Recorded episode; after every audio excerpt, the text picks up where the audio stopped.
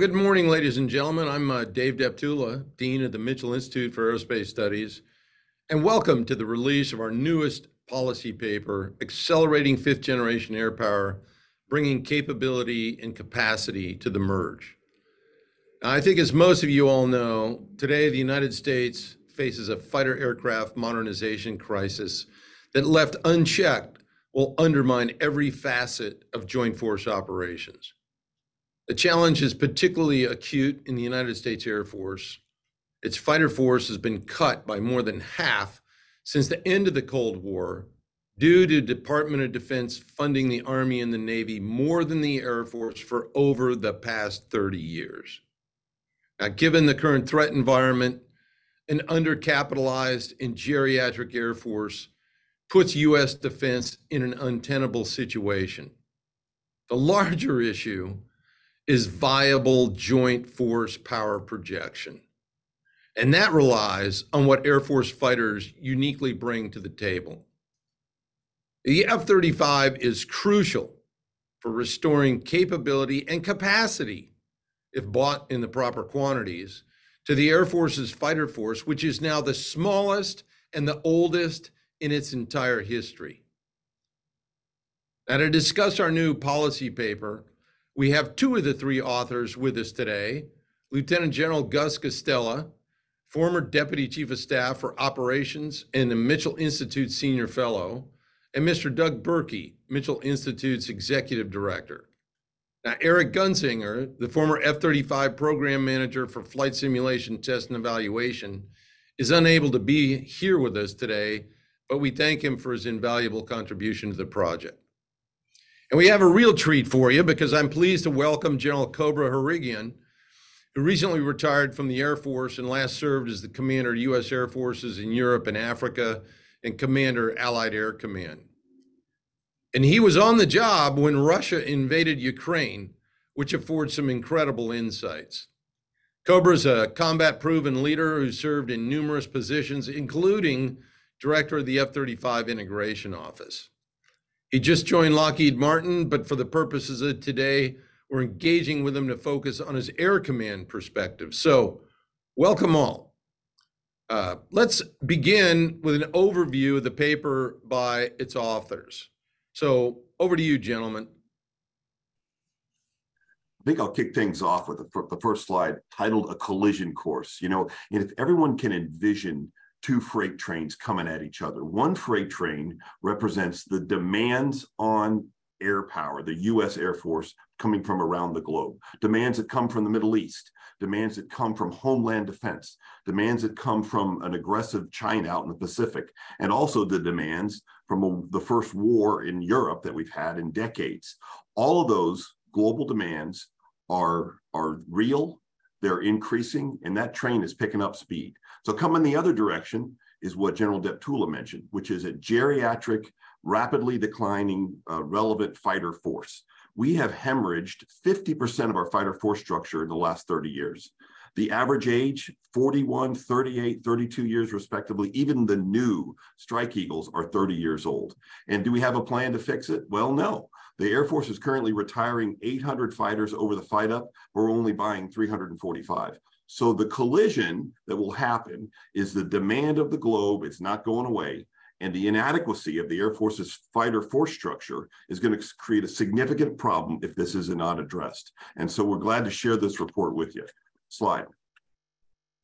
And so why Air Force, why do fighters matter? well, you know, maybe obvious to some, but it, it, like General Deptula said, they underpin the key combatant command functions around the world. There are the most versatile part of, of the combat air forces of the joint force because they provide deterrence to deter bad actors, but they also provide that war-winning power, the ability to strike the vast majority of targets, air targets and surface targets in any campaign. They're quick to get there and they're flexible and their the missions are, are critical for, for the nation. Air superiority, that's something that is top on the list, something oftentimes our nation takes for granted because we haven't really been tested in that area in a long time. We also strike targets. That's what fighters do. They strike targets deep. They strike targets close in. They do close air support, something we have done a lot of recently in, in the Middle East. But a lot of the other mission sets we haven't gotten after. So who else flies fighters? Well, yes, the Navy and the Marine Corps have fighters, but remember their number one mission is to take care of Navy and Marine missions first. Only when they have excess air power do they offer it to the Joint Force Commander to apply to the joint campaign. So you have the Air Force covering the vast, vast majority of the mission sets in the air campaign. And when you have an aging fleet, when you have a geriatric fleet, when you have a fleet that's too small, that's uh, insufficient, we're going to have a big problem going forward. Next slide, please. Thanks. So, you know, to understand today's Air Force, you need to look to the early 1970s. Lessons learned from the air war over Vietnam drove the service to develop a whole new range of fighters, the A-10, the F-15, the F-16. And added to it, we were seeing severe losses against Soviet-built air defense systems. I mean, consider that in Linebacker 2, the Air Force lost 15 B-52s in 12 days. A few months later, during the Yom Kippur War, the Israeli Air Force lost 102 aircraft out of 390 in less than a month. So that drove the Air Force to innovate stealth to boost survivability. And we saw this pay off dramatically in Desert Storm. On the opening night, 20 F-117s attacked 28 separate targets in some of the most heavily defended airspace in the world. And they all came back safe and headed out again the next night. And this really highlighted the efficiency and effectiveness empowered by survivability and precision strikes. So you know, you compare that to the opening night with the F-117 numbers to what we saw with non-stealth types, where it took 41 aircraft to attack one target. You know, eight drop bombs. The rest tried to keep the force package alive. So by the end of the war, F-117s had flown 2% of sorties, but hit 40% of the targets. And that's exactly why the Air Force is determined to replace its fourth generation fighters with a new stealthy information dominant set of aircraft in the form of the F-22 and F-35. But the problem is we never realized that goal. You know, and there are a lot of reasons for it, but it's largely budget driven. But the Air Force only bought 187 F 22s, a fraction of the requirement, and F 35s have never hit planned production rates. Slide, please. So you can see this problem through this Congressional Budget Office chart. You know, during the 80s, the Air Force bought nearly 200 fighters per year. Then buys fell off a cliff, and we barely refreshed the force for decades. And the Reagan build-up era fighters are closing in on 40 years old, and they're increasingly structurally exhausted. I mean, plus they're obsolete against modern threats. Next slide, please. So the bow wave of this age can clearly be seen in this 2008 CBO assessment you know, with over half the inventory past its 50% of its design service life back then. You, do the math on this 15 years later, we're at the end of the line on those aircraft. And what this is telling you is that the Cold War fighter force is going to retire whether we like it or not, because they are spent.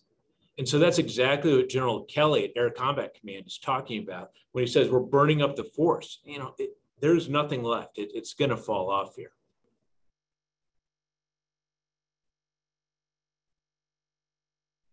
The title says says it all like it did on the last slide. You know just just for uh, just a little bit of a war story the first tail that i ever flew as an operational fighter pilot was 86464 f-16 flying out of ramstein germany. That was a long time ago. That was in 1989 guess what? That tail is still out there flying today in one of our guard units so do you think that that that that jet, which was a great jet back then in the day, do you think that jet is as capable or as maintainable or as effective now as it was back then? Absolutely not. But we have a force, a great, a, a large portion of our force that's that's that old. And as just like with a, a used car, as fighters age, their availability drops and their relevancy drops. So availability is, is, is how, how much of a sortie generation rate you can, you, can, you can operate with the fighters at. That affects us in two ways. If you're at war and the availability rate, drop, uh, availability rate drops, you can't prosecute the campaign the way you want to.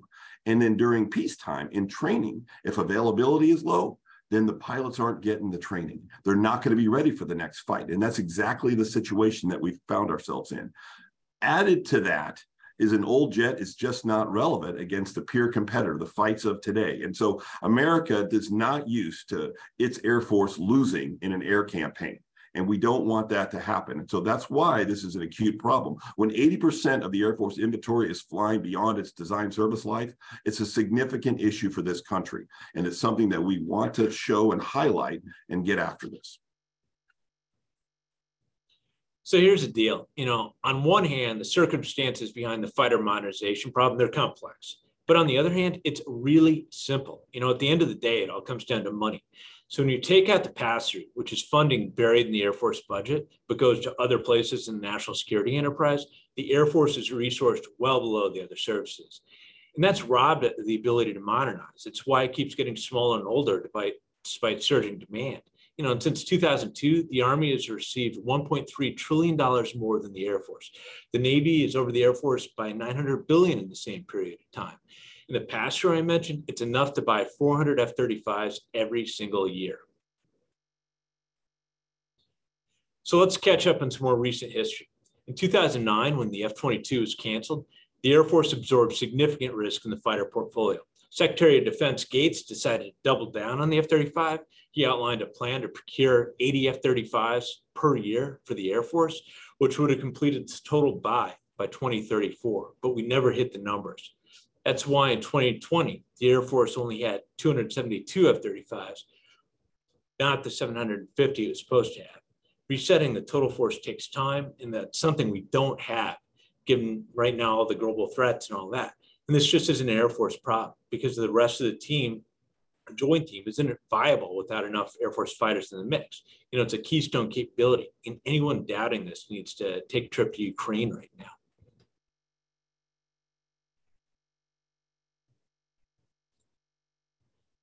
We got our sequence here, Aiden. Flip one back there for General Guastella. There you go.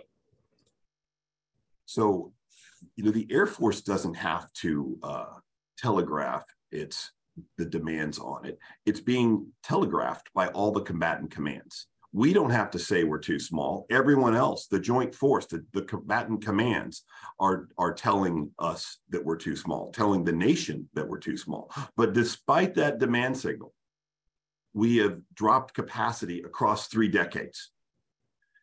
You know, Heather Wilson, the Secretary of the Air Force, says that the stark reality is the Air Force is too small to do all that is the nation's expects of it. When was that quote made? In 2017. That still rings true today. And we haven't turned the corner on this. And so the demand signal is there, but our ability to address it has just not been because of resources. And then you overlay some of the other issues, which is the fighter pilot shortfall, uh, it makes this even worse. And so that's why uh, it's important we really focus and understand this issue. Slide. I think we can go two slides. Yep, exactly. So the Air Force came out with a few years ago of a four plus one fighter plan, and it's a good plan obviously top of the list. Number one is the NGAD F-22 combination for the most critical air superiority mission sets. That's that's number one. The F-22 has to stay relevant until the, the NGAD can come online and handle that critical area. F-35, like we've talked about, is the fifth gener uh, generation mass. I, I want to say it's not just mass, it's credible mass against peer threats. It plays a key, it's a cornerstone fighter in our in our in our uh, four plus one. The F-15E and EX combination is e excellent. It's a great fighter. It has a tremendous payload, bomb truck, a missile truck, and it can play to some extent in the high end fight uh, as, a, as a standoff shooter, as well as some of the other missions. And of course, the uh, the most effective overall fighter produced in the 80s and 90s, the F-16, single seat, single engine, single tail. We still get a lot of bang for the buck out of that thing, and it's part of our four plus one strategy. The A-10 has to sunset. It's a great airplane. I've flown the A-10. It's a single mission airplane, and we just don't have the luxury of a boutique single mission fleet uh, where other airplanes can cover down on it. The the other piece I'd mention is that we need to not only have a four plus one strategy, but we need to sustain the 60 total fighter squadrons up from the 48 that we have today. And so that's kind of the plan that the Air Force has laid out. The question is, are they going to be resourced to get after that plan?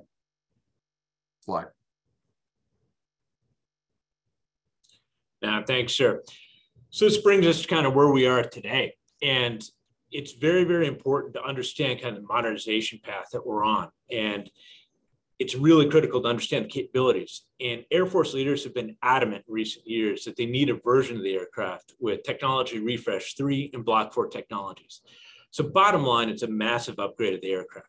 TR3 is the hardware portion of the modernization. It revolves around a new integrated core processor, which is 25 times more powerful. You know, that's like getting a new computer that's way faster. We all know what that's like. While its capability was delayed, the jets coming off the line today have it installed now. And this is incredibly significant because it allows subsequent updates to occur pretty easily because it's mainly about software.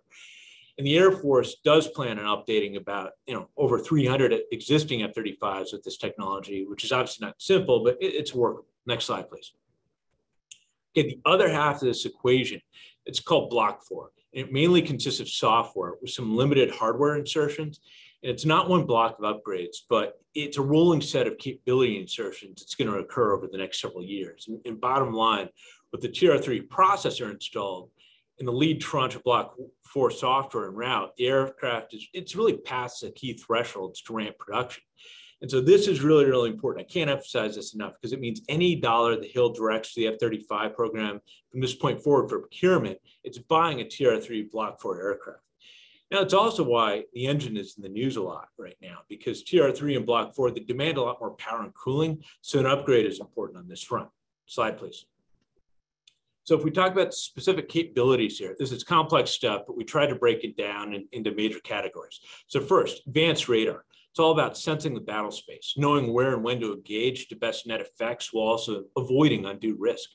The new radar is more powerful by factor two. It's more reliable. And It is better target identification, especially in the air to ground mode. It also has better standoff electronic attack capabilities, which are key for threat suppression and engaging SAMs at greater range. Now, passive sensing, and again, it all comes down to empowering the pilot with superior knowledge of the battle space. And passive sensing is important because active signals like radar can be detected, tracked, and targeted. Passive sensors gather data, but they're harder to detect because they don't emit energy in the same way. Improved target tracking, you know, this is especially important for mobile threats. It all ties to the electrical optical targeting system, and it's used for both surface and air targets day or night. Cockpit display. Look, this thing is all about making sense of increased volume of information, not drowning in data. You just look how the F-35 alone has grown in the years in service. The amount of data flowing into this jet is off the charts. Nothing has ever been on this level, so you have to make sense of it. It's very important. Expanded weapons capabilities. TR3 and Block 4 jets field 16 new weapons, plus several move from external carriage positions to inside the weapons bay. And that's, it's a really big deal for maintaining stealth. And there's greater internal storage too. So this means types like the AMRAAM increase from four to six in the internal bays.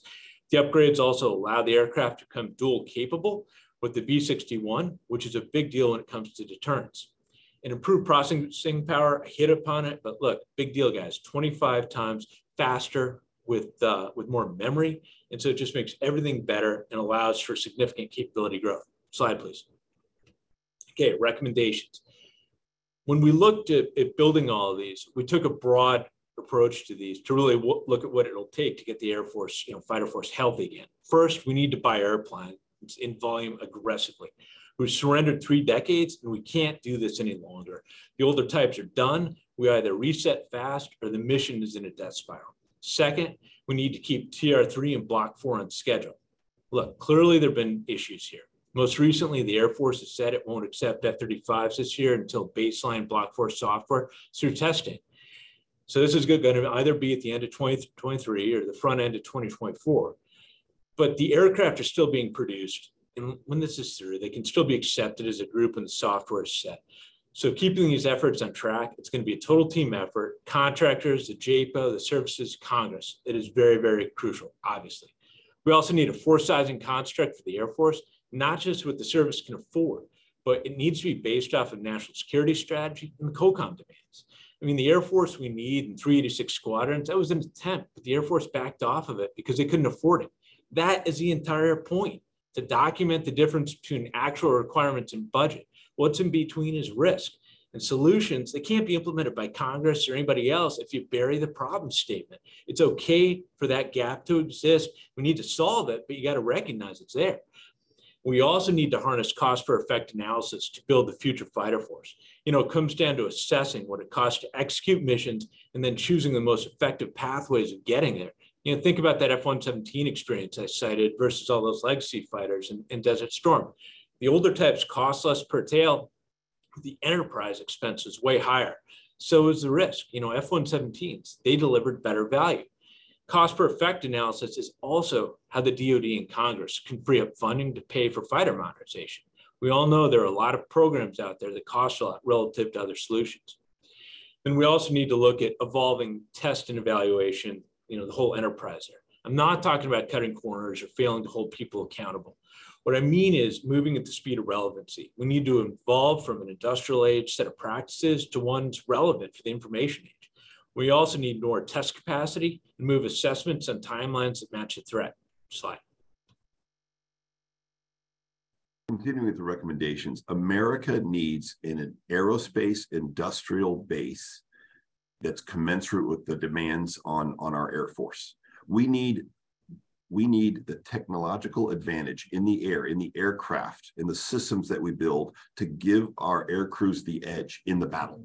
We also need sufficient capacity to deal with the threats that are going on around the globe. Because even the best fighter in the world can only be in one place at one time. It all is underpinned by an industrial, a healthy industrial uh, base. We also have to it, abandon the invest, the divest to invest strategy.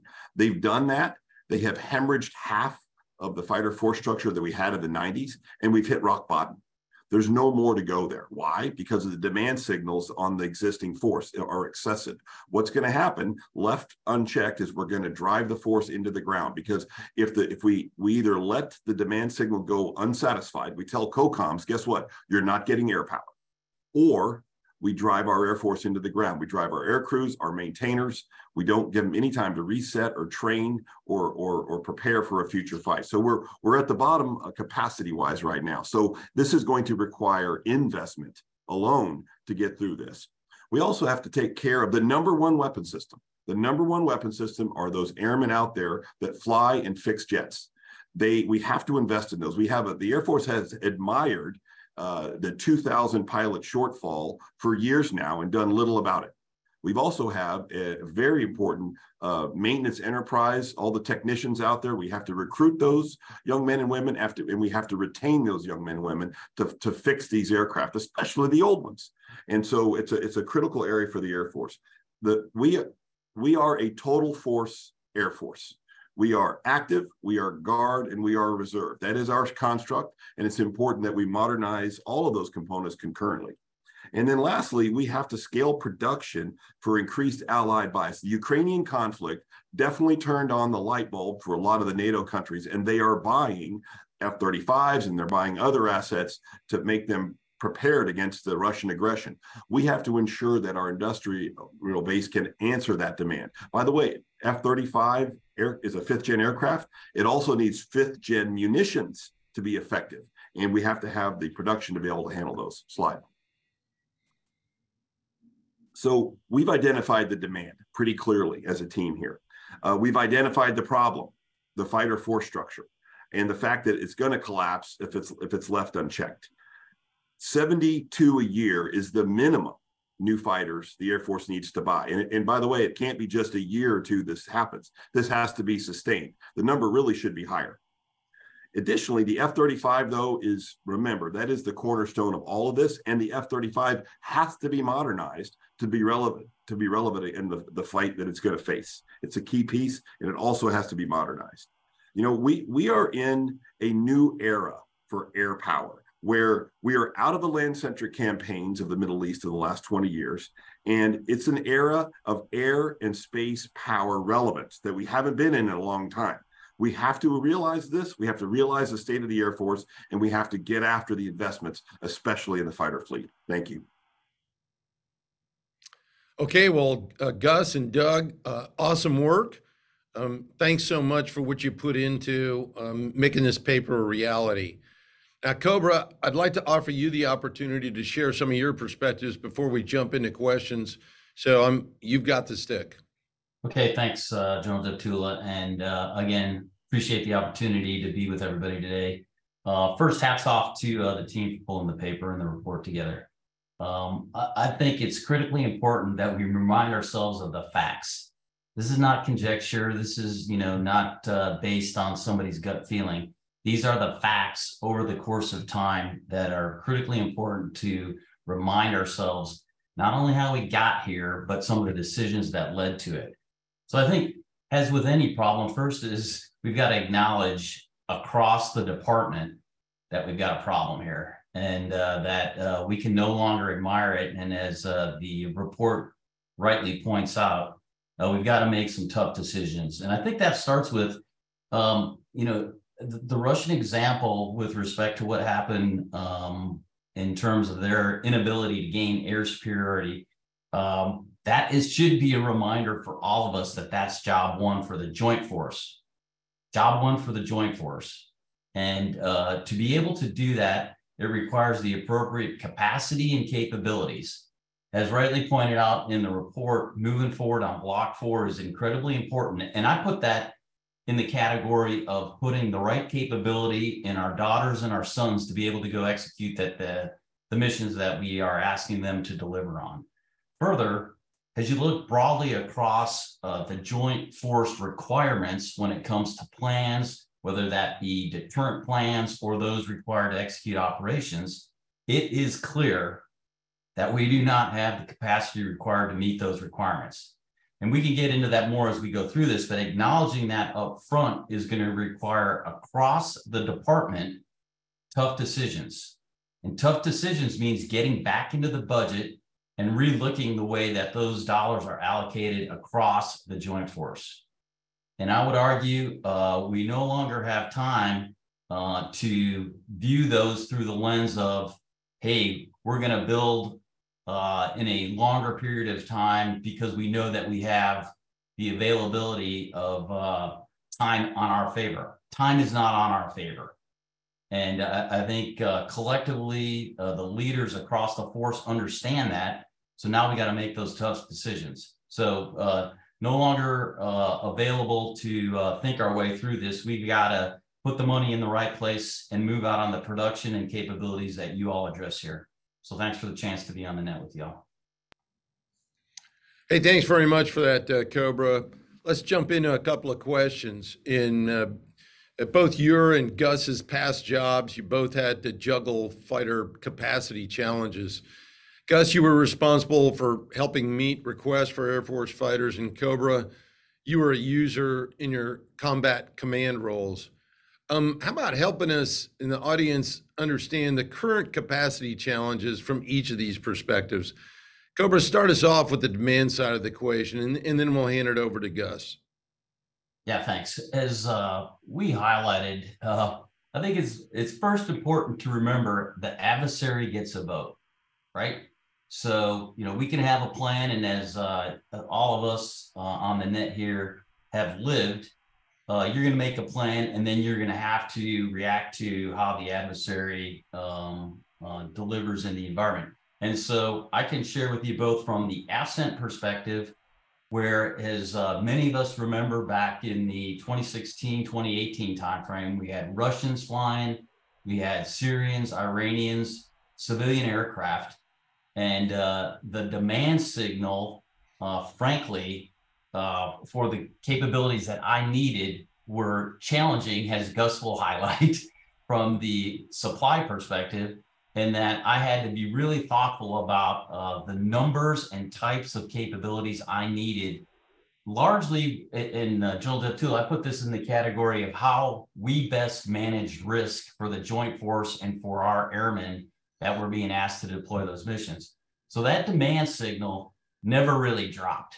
I mean, I, I can tell you that I had to con- continually go back to uh, the leadership in the Air Force and say, "Hey, here's the scenario. I, I understand this is uh, uh, this is part of the problem that big Air Force is facing, but from the position that I sat in terms of what I needed to deliver to the Joint Force Commander, that was those were the capabilities I needed to have. Now, the same thing very much applied uh, as I got to SAFE and looked at what we had in theater from a deterrent perspective, what the plans call for, and then the timelines associated with delivering those capabilities relative to the plan. And as uh, we can all imagine, there is risk associated with that in terms of what did we expect for indications of warning? What were those timelines going to uh, allow us to do? And then at the end of the day, um, as we viewed the Russian activity, Uh, I can tell you the first capability on my list that I wanted was F-35s to drive down the risk to the combatant command and broadly to the nation, probably more importantly, such that we didn't uh, become um, caught in a situation where we instigated the fight. So that demand signal has not changed, and I would argue is not going to change for the foreseeable future. So Cobra Shack, by the way, uh, you know, from my perspective, uh, the way I like to present to the audience a little bit is thinking about risk to mission versus risk to force. So in other words, are- are you going to put at risk the objectives of the combatant commanders of the aspirations of our nation? Or are you going to put at risk and break the force that we have? And that's the tension that exists because the Air Force is so small. So right now, as General Harrigian stated, there's demands from EUCOM, there's demands from Indo-PACOM. Admiral Aquilino has demands. There's demands from CENTCOM still. There's demands from Homeland Defense, from uh, General VanHerck. That is, those demands represent, if they're not satisfied, represent risk to the mission. So what happens a lot of times in the tank in the Pentagon is they go, oh, combatant commander, he puts forward a requirement for fighters. They look at the Air Force and go, Air Force, fulfill it. They don't ever look at the combatant commander and say, no, that's not really a valid requirement. They tell the Air Force to fulfill the requirement, which has driven risk to the force because what happens is you burn up the force. The force is either deployed, either they're resetting or they're on deck to go. And so you'll drive the deploy to dwell ratio into the ground. You'll burn out your airmen. You'll burn out the pilots, the pilots. You'll burn out the air crews, and you're burning out the jets. But there's one more part to risk to force. If all you do is deploy to satisfy combatant command needs, you're never home long enough to really train to the high end fight. That training requires good exercises. The you know, let's think of a red flag. It requires high end simulation events. It requires what we call white space to get after the readiness that you need for the high end fight. And oh, by the way, you have to have the flying hours. The aircrew have to get out there and be able to fly. So all of those things that I just said on the on the force side are in bad in a bad condition. And so when you have insatiable demand that the Pentagon tends to answer and, and fulfills it, all it does is deplete the Air Force. It depletes it in the short term, which is going to cause a catastrophe in the long term. Ah, thanks very much for that, uh, Gus, and both of you. Uh, Cobra, back to you. You were the air commander during Operation Inherent Resolve when we were conducting combat operations. Um, at the same time, the Russian forces were also engaged in Syria. Can you walk us why fifth gen technology um, is so important? Yeah, thanks for that. I, uh, first thing that, uh, I think was really helpful, and, I- and I don't mean this in a uh, flippant way, but, uh, having had the opportunity to actually fly F twenty-twos and then see how we were operating them in combat, uh, gave me a, a upfront view of how we were able to make the joint force better. And, and when I say that, uh, we had significant numbers of troops on the ground. Uh, we had uh, both uh, naval capabilities supporting us, and at the same time, we had a myriad of uh, enablers from um, MQ9s to AWACS, et cetera, et cetera. And so as you view the capabilities that fifth gen brings to brings to the fight, what I saw up close and personal was the ability to share the information that was being fused in the airplane and then get that uh, across the team, which fundamentally helped drive down the risk. When you think about, um, if, if you all will remember, and I'll try to kind of describe this, the Middle Euphrates River Valley. Many of us have flown over the top of that. And we had uh, the Russians flying to the west. We were on the east, and we were trying to ensure that we could protect our force. And we were operating under self defense rules of engagement. The very best capability to number one, deter the Russians, Russians was a fifth gen. And then second, to ensure we made smart decisions with respect to how we ran intercepts, how we ensured we were in the proper position to defend our force was a fifth gen capability. And I would tell you the same thing was applicable to me and USAFE when, as I highlighted just a little bit early, you think about uh, where the Russians were flying down the Belarus border just outside Poland. And we had forces that were, as you can imagine, leaning forward, ready to defend the, the uh, eastern flank. And we had to make sure everybody on the eastern flank had high situational awareness so that the right decisions were made to defend uh, NATO if required. And that was delivered by fifth gen airplane. Very good. Uh, Gus, I want to follow up on the same thing with you. Put your air component commander hat on uh, and tell us why the F 35 is such a fundamentally unique asset. You know, uh, Cobra hit, you know, hit, hit, the nail on the head. You know, you know, Doug in, in, in on the slide that he briefed uh, talked very clearly about the individual attributes that TR3 Block 4 provide the F 35, the improvements that it gives the F-35. So when you put on the air commander, uh, air component commander hat, you think about what do those improvements do at the campaign level? You know, really an F-35 is a very lethal and survivable platform as it is today. And it'll it'll be even more lethal and more survivable with the TR3 Block 4 upgrades realized. And so when you put it across the campaign level, that means you can prosecute air targets at a much higher and more successful rate.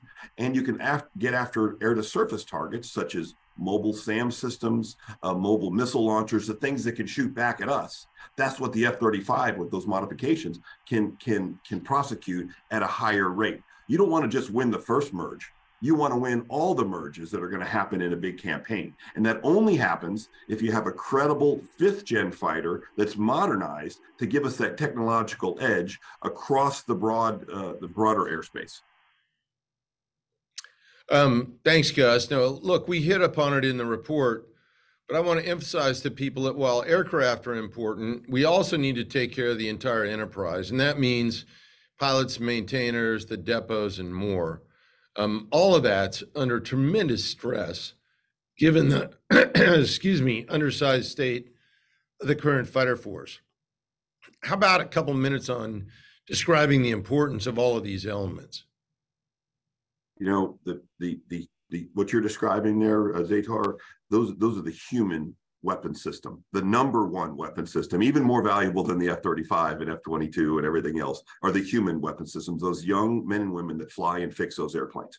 The Air Force has a 2,000 pilot shortfall they've had for a number of years now and it's not getting better. They have not sufficiently addressed that shortfall. They cut too many production engines, pilot training bases, and so they're living with a pilot shortfall. All the all the production engines right now are operating right at their red line, and they're barely staying afloat in terms of pilot production. That is going to be a bigger, bigger, bigger and bigger problem as we go into the future when airlines start hiring and people start getting done with their commitments. Separately, are the folks that that fix those aircraft, the, the maintainers, the sustainers on those things. They're a national treasure.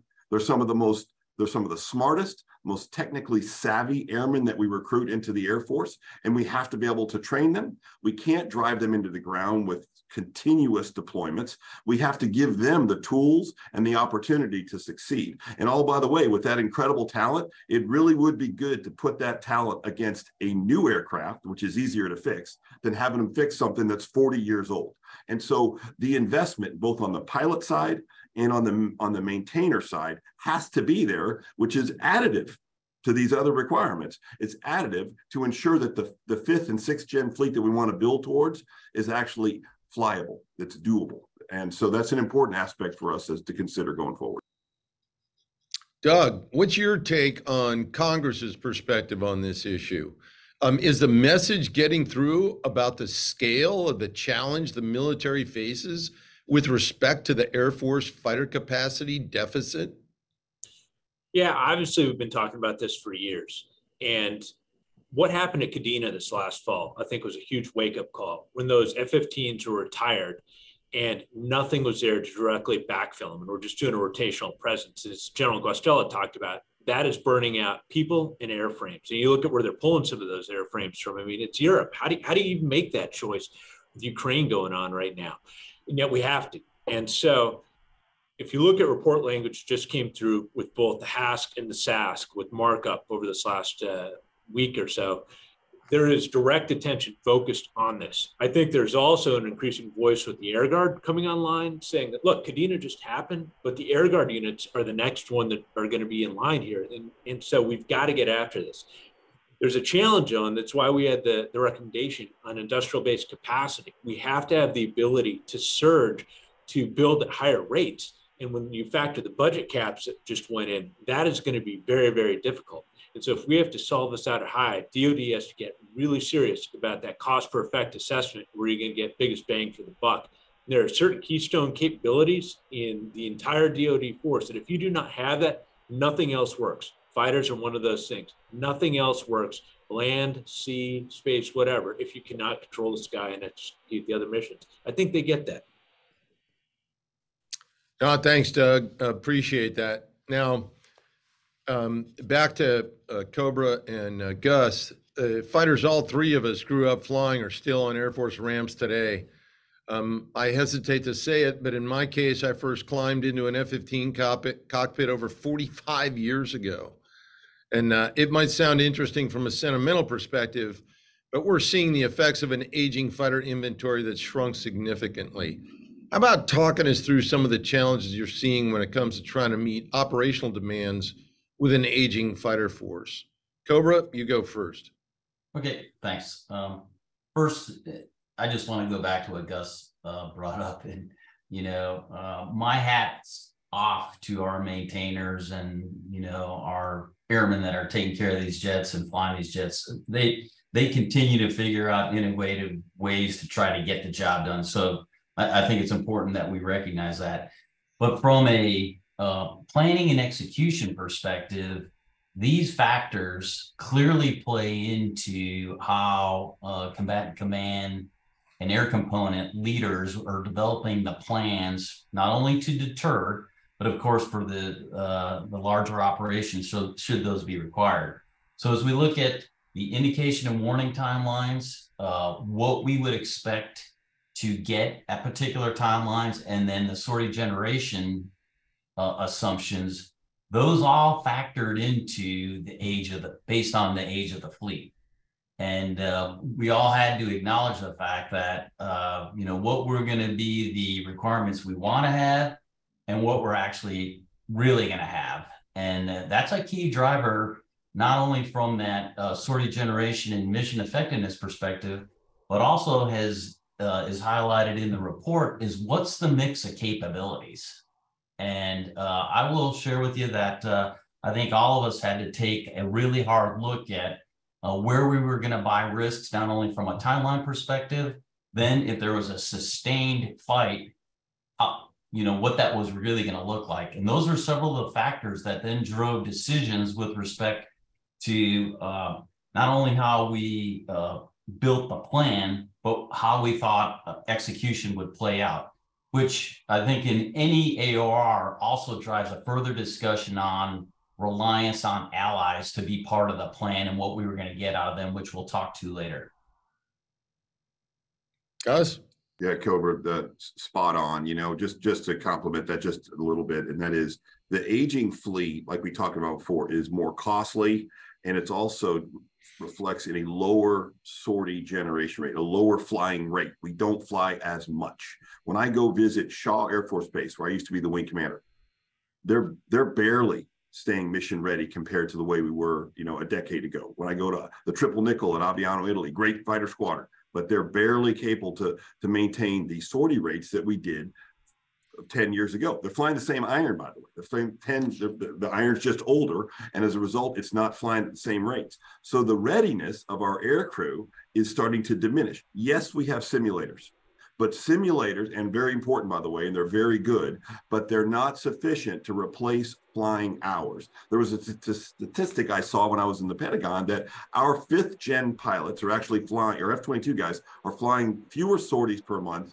than the Chinese pilots, which is unthinkable for Americans because our training, our edge that we've always had, even when our systems are near parity with each other with another adversary like the Russians, we always have had a training edge. That is starting to diminish now. And so that is why I'm significantly concerned about this aging fleet. Yeah, that's great. I'll just chime in there uh, it, because it recalls a a, a comment that General Jumper used to make when he was chief, and that was it's all about training. If you put our pilots in their aircraft and their pilots in our aircraft, we'll still beat them. Uh, but that is becoming less and less the fact today, just simply because um, readiness is declining, um, uh, as you described. On cost, Doug, it's hard to read an article today without seeing uh, F-35 and the term expensive in the same sentence. Um, What's your take on that? Okay, first off, big picture view. What's the cost of losing? You know, do you like Ukraine right now? Do you want that to be your backyard? You're going to put your kid in a jet and send him into harm's way. You want him in one of these 35 year old fighters, or do you want him in something that's stealthy and information dominant and is going to get him back? The pilot enterprise is so tight right now that we do not have the ability to sustain any attrition. So we've got to buy down that risk as much as possible. That is why fifth gen is essential. And so if you look at these enterprise costs and all that, again, that F-117 example, what was more expensive there? It was the older stuff. Theoretically, it was cheaper by tail.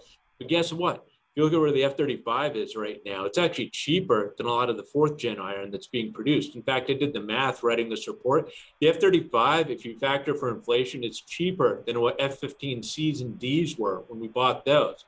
Now, there's a problem on the sustainment front. The Air Force indexed the F 35 at the same sustainment dollars as F 16s. That was a really dumb assumption, but it's something they drove into the Excel spreadsheets and are still trying to get to hold to. It is not an F 16. It'll never be an F 16. It is a vastly more capable aircraft with a lot more systems on it. Now, the costs are coming down. That's good. We needed to have them come down further. But fundamentally, this is a, a radically more capable jet. Numbers are actually pretty good.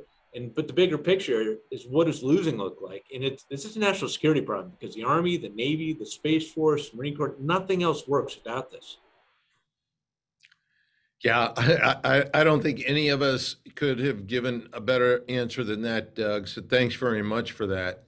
And uh, gentlemen, I tell you what, I want to leave some time for audience questions and answers. So um, we'll wrap it up for this segment. Thanks very much for your your comments. Um, for the rest of you, you all know the drill by now. Um, I'll call on you if you raise your hand uh, on the using the raise hand function. Uh, then unmute your mic and uh, please state your name and affiliation uh, before asking your question. Um, and we do have uh, some questions already using the Q and A function, um, so please feel free uh, to use that. So. Um, I think we'll kick this off by calling first on John Tirpak. John, go ahead. Uh, good morning. Thanks very much. Uh, two questions, uh, and and if everybody could please chime in. Uh, for better or worse, Congress is going to view this as a zero-sum game. So if you could triage uh, the top three or four things out of all the asks you've got on this this report, and there are a lot of them. Uh, where what, what do you put up at the top? Is it NGAD? Is it more F-35s? Uh, is it more flying hours? Where I, I know you have to choose between your children here, but uh, uh, give us a triage on this. And second of all, uh, the AETP engine for the F-35 could cost you know several tens of billions of dollars to develop and field. Would you rather have that, or would you have rather have more F-35 squadrons, or more money for NGAD, or or how would how would you make those choices? Thank you. Yeah, okay, I'm going to jump in there first, John, and answer your first question. And the answer to your first question is to stop committing, um, you, you know, uh, self destruction inside the Air Force budget. Your question presumes that you only find trade space inside the Air Force budget. And for too long now, I said that right up front. Let me say it again. For 31 years in a row, the Air Force has been funded less than the Army and the Navy. I don't, and $1.3 trillion more than the Air Force in the 20 years is what, uh, following 9 11, is what the Army got. Now, I'm not besmirching the Army getting those funds, an average of $66 billion a year more than the Air Force. Okay. But we're no longer in Iraq or Afghanistan. Part of the reason the Air Force is the oldest and the smallest and the least ready in its entire history is because of that diversion of funds out of the Air Force um, into the Army. Like I said, fine, they were the preponderance of forces, Iraq or Afghanistan. We're not there anymore. The Department of Defense needs to look across the services back to the cost and use cost per effect as a measure of merit to determine how to optimize the use of the funds that it does have.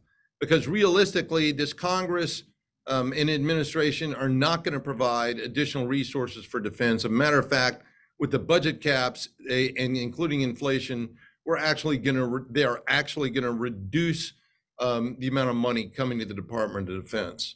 Um, so um, there's my answer to that one. You know, why in God's name are we spending billions of dollars on surface to surface hypersonic weapons that cost 55 to 60 million dollars a shot?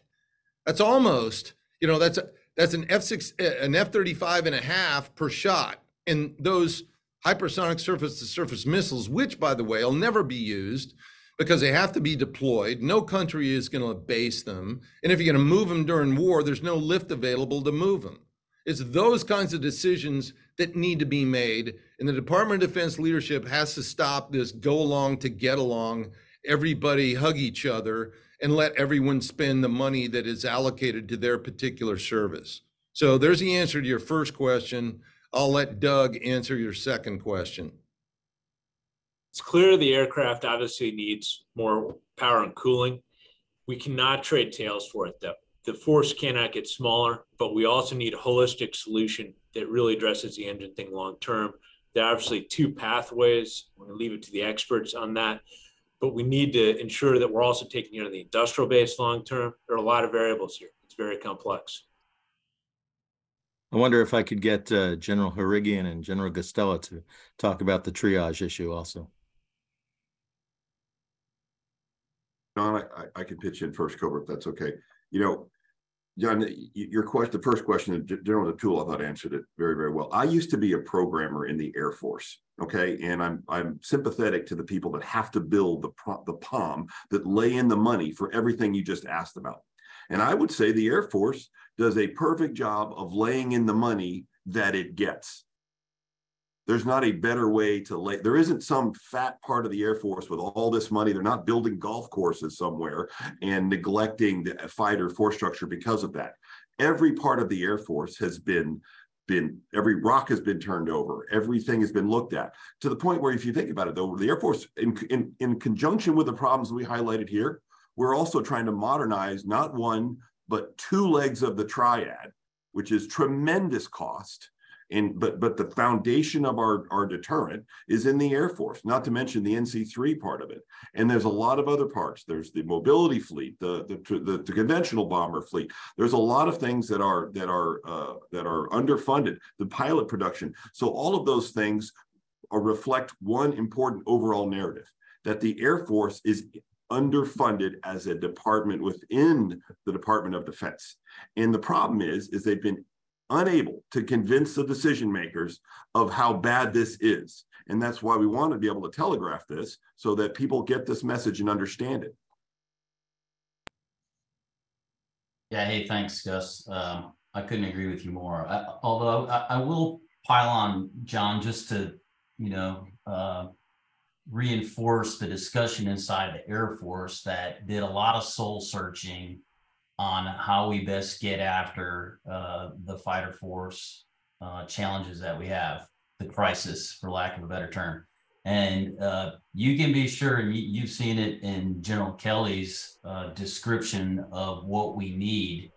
Um, and, and I will uh, reinforce Gus's point in that we pushed hard to get transparency on where the money was going inside the Air Force, i.e., break it up. Just we need to look outside just the fighter portfolio because I think much like uh, Gen Deptula points out, even inside the Air Force, we would kind of look inside the fighter money and see where we could move it on around. And what Gus is saying is like, hey, we need to open the aperture and look across the entire Air Force. And you start doing that, and based on sustainment and a lot of these big bills, we go that there's no there's no other money there, which drives you back to the department level to go, okay, you got to help us fix this, and and and that includes going back to Congress. So that's where the lift needs to happen, in my opinion. Okay, thank you very much. Okay, let's uh, uh, open up the mic to uh, um, William uh, Thosnia.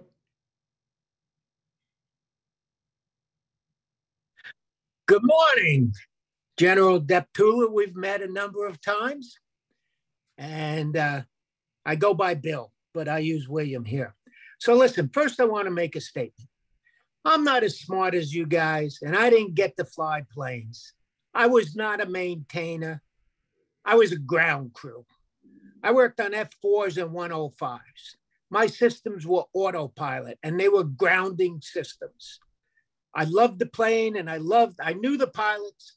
And when you guys went up, I know you guys were probably still in diapers, but when your predecessors went up, I went with you, heart and soul.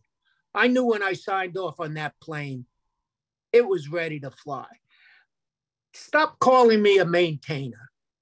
Call me your ground crew. I was proud of that in 1968 through 1972. You know, I hear you, uh, the stuff you talk about. I'm learning. I'm on these calls because I want to learn. I'm 75 years old, and I had a retired general, not General Deptula, uh, ask me one time, why do you come to the Mitchell Institute Air and Space Symposiums, etc.? Because I want to learn, and I'm learning from you guys. So I thank you. I thank you. But you you got to incorporate the uh, the people that maintain ground crews, repair, whether it's a jet engine, airframe, or an autopilot system. You got to get them involved. You know, you're all retired generals and high level civilians. I respect all of you. Get the guys who served, you know, here's the one other point I'll make. No questions. I know I'm talking. When I talk to people and I give presentations on the Air Force in Vietnam to veterans groups and civilians and in schools, I tell them we saved lives.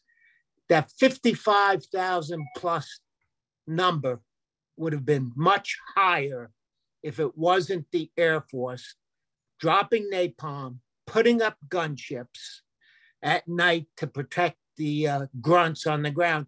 And you know what? Most of them come up to me and say, Thank you. We appreciate what you did. I had one guy about six months ago say, We were scared. I won't use the next word until your gunship came up at night and put down flares and protected us. And I'm talking about guys with purple hearts, etc. Um, Hey, so my Bill. point, yes, sir. Hey, Bill, thanks very much. Look, we All got, right. we got the point. Um, Um, Yep. we, we all love our ground crews. Um, and the, as we talked about in our, in the questions, um, uh, no one has higher respect for the approach that this is not just about the people that fly the planes. And the ground crews are uh, just as, if not more so, important to the entire enterprise working. So thanks very much um, for your service and your commentary. And uh, we're going to move on to uh, a last question here because we're running out of time. Um, this is from uh, Bill Jones, uh, and it's to Lieutenant General Guastella. Uh, Gus, if possible, please elaborate on recommendation number nine, which states, and I'll summarize this because it's long, but the Air Force is presently sized in such a way that there's no operational reserve. Um, the role that was traditionally filled by the Air National Guard and the Air Force Reserve, um, because all of our Guard and Reserve units are currently required to meet our strategy demands. Based on the insatiable com- com- combatant commander's appetite for air power, um, it seems the Air Force is sized in a way that there's no strategic reserve because the Guard and the Reserve are currently required to meet ongoing combatant command operational uh, demands. Comments? Well, you're exactly right. And uh, Doug said it in his portion of the briefing. We need, the Department of Defense needs a force sizing construct, which says this is the global demand. This is how big the Air Force needs to be to, to, to, to realize that demand. And we need to show that to Congress. Even though the funding may not generate that size of the force that we get, we still should show the objective values of how many jets, how many fighter squadrons, how many bombers, how many tankers we need to, to realize the ambitions of the national defense strategy. And so to your point, you're absolutely right. The, the, the, four, we have 48 fighter squadrons now, total four squadrons they are we're using the reserves. We're using our guard units. We're using them to the maximum rate that we can without an involuntary mobilization. And so all of these things come together to, to advertise our, our our significant issue. But we need to telegraph this. We need a force sizing construct. Okay, thanks very much. Um, one more real quick answer um, from someone we all know well, and that's uh, Walt Buchanan, who asks, "Is it time to disband the JPO and let the services manage their own F-35 fleets?" Um, Buck, absolutely. The answer is yes. That's a position the Mitchell Institute has backed for several years now. And in fact, uh, the JPO is on target to be disbanded not soon enough. It was over a five-year period, so it'll go away shortly. All right, ladies and gentlemen, we've come to end of this rollout. Uh, Gus and Doug, thanks so much again for an outstanding research effort. And uh, Cobra, as always, thanks for adding your valuable uh, um, insights. Uh, by the way, to all the pa- the papers now available on our website at mitchellaerospacepower.org. So please go and check it out. And to our audience, from all of us here at the Mitchell Institute, have a great air and space power kind of day. Out here.